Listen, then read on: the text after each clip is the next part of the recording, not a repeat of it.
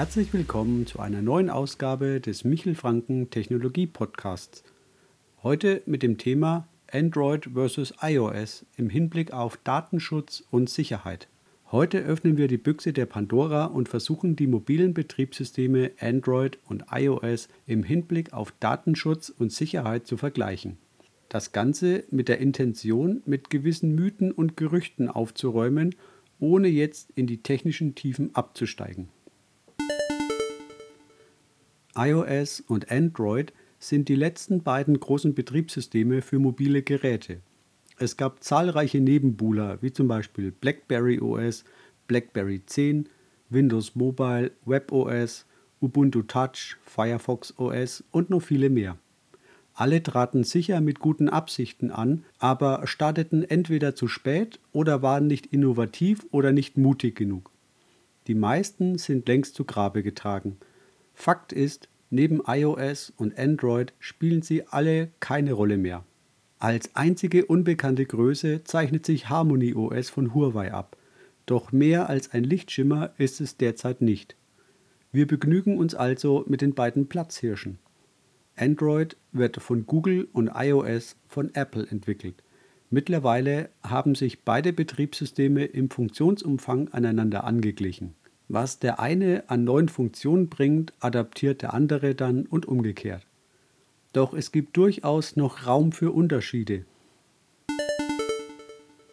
Sicherheit der Plattformen. Beim Thema Sicherheit geht es schon mit einem großen Unterschied los. Apple verteilt die Sicherheitsaktualisierungen für iPhones selbst und sobald eine neue iOS-Version erscheint, erhalten alle iPhones mit Support die neue Version sofort ohne Wartezeit.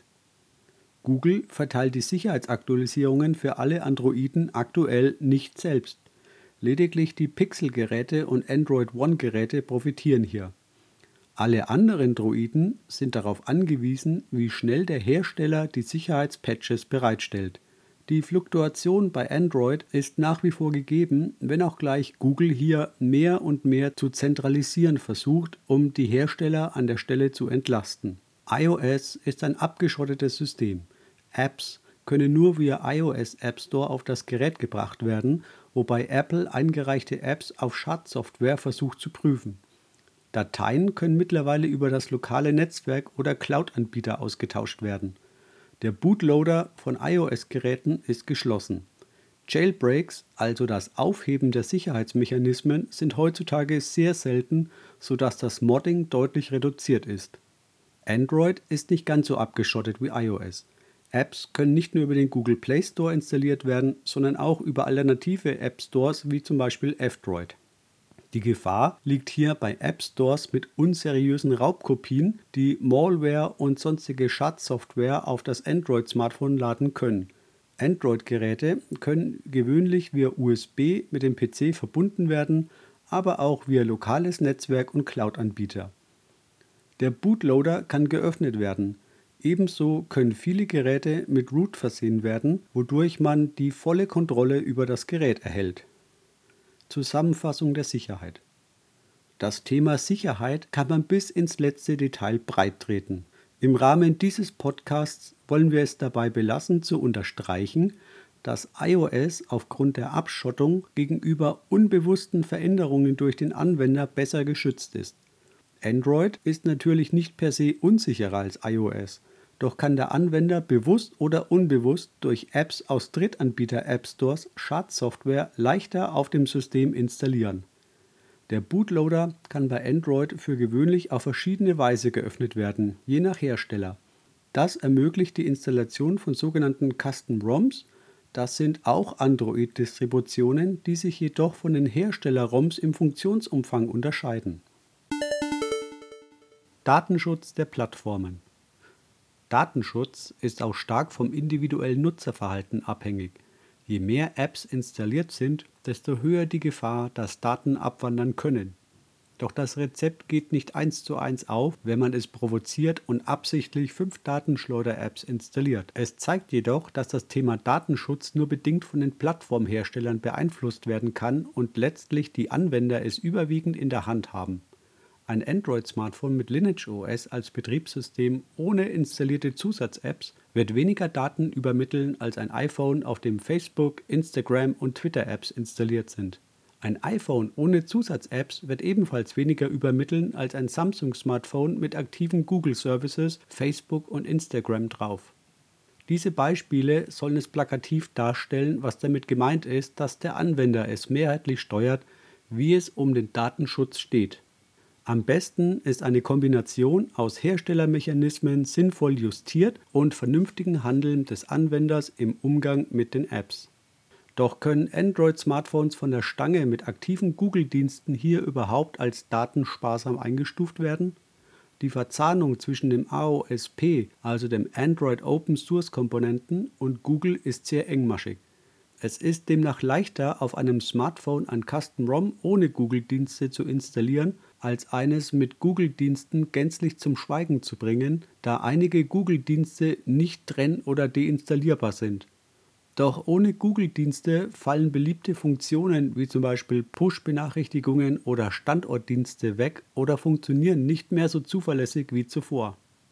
Die Google-Dienste sind also mehr oder minder ein konzeptioneller Bestandteil von Android. Zwar können sensible Anwender auf Custom-ROMs wie Lineage OS oder Resurrection Remix ausweichen, doch zu welchem Preis? Verzichten sie anschließend auf die G-Apps, also die Google-Dienste, ist der Funktionsumfang vom Smartphone eingeschränkt oder zumindest nicht mehr so ganz vergleichbar wie mit den Google-Diensten. Man muss hier also ganz bewusst darauf verzichten müssen oder wollen und die Einbußen im Nutzerkomfort billigend in Kauf zu nehmen. Zwar gibt es verschiedene Ansätze, sich mittelbar von den Google-Diensten zu trennen, aber dann mit nachgebildeten Schnittstellen doch von ihnen zu profitieren. MicroG oder MicroG nennt sich dieses Projekt. Umstritten ist der Versuch nicht, wenn auch gleich die E-Foundation ihr gleichnamiges EOS darauf aufbaut, eine Android-Distribution mit MicroG, also nahezu vollständigen Google-Nutzungsumfang ohne direkte Google-Verbindung anzubieten. Die E-Foundation verkauft auch einige Smartphones mit vorinstalliertem EOS. Für einfache Anwender, die auf Android nicht verzichten möchten, könnte das eine durchaus interessante Alternative sein, weil es einigermaßen praxistauglich ist. Weitere experimentelle Alternativen werden nachfolgend nur der Vollständigkeit halber kurz erwähnt, ohne sich ins Detail zu verzetteln. Mit Pinephone, Librem 5 und Volaphone gibt es auf Linux-Basis noch weitere Versuche, eine Alternative aufzubauen.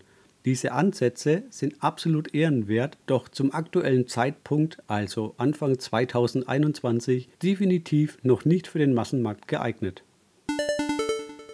Wer sich von Google trennen möchte, muss entweder ein Android-Smartphone kaufen, das von einem Custom ROM wie Lineage OS oder EOS unterstützt wird, oder zu einem iPhone greifen, wenn man selbst nicht das Betriebssystem flashen will oder kann. Denn auch mit bestem Willen kann hier das Gerät zerstört werden, wenn man nicht weiß, was man tut.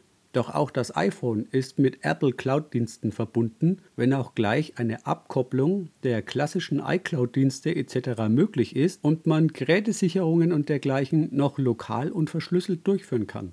Zusammenfassung Datenschutz. Der Schutz der persönlichen Daten kann von den Herstellern bestenfalls orchestriert werden. Die konkrete Handlung liegt beim Anwender und zwar schon vor dem Kauf.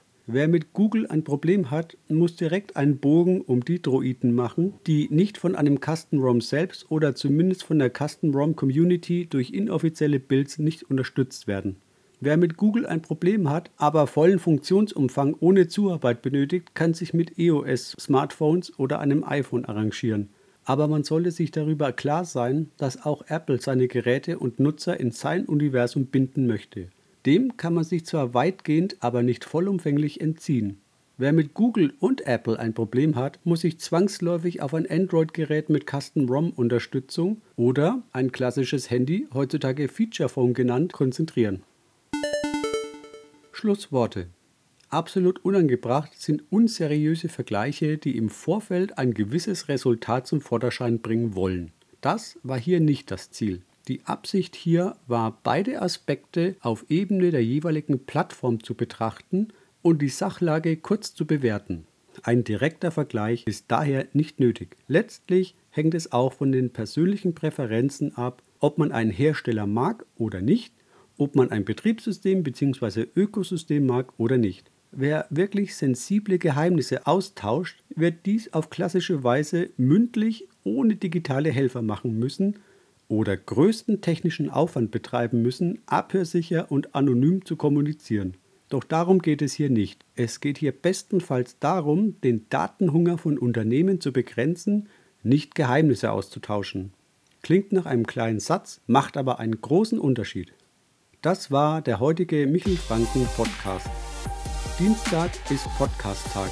Anregungen oder Ideen gerne per Mail an podcast.michelfranken.de. Vielen Dank für die freundliche Aufmerksamkeit und bis zur nächsten Ausgabe. Ciao!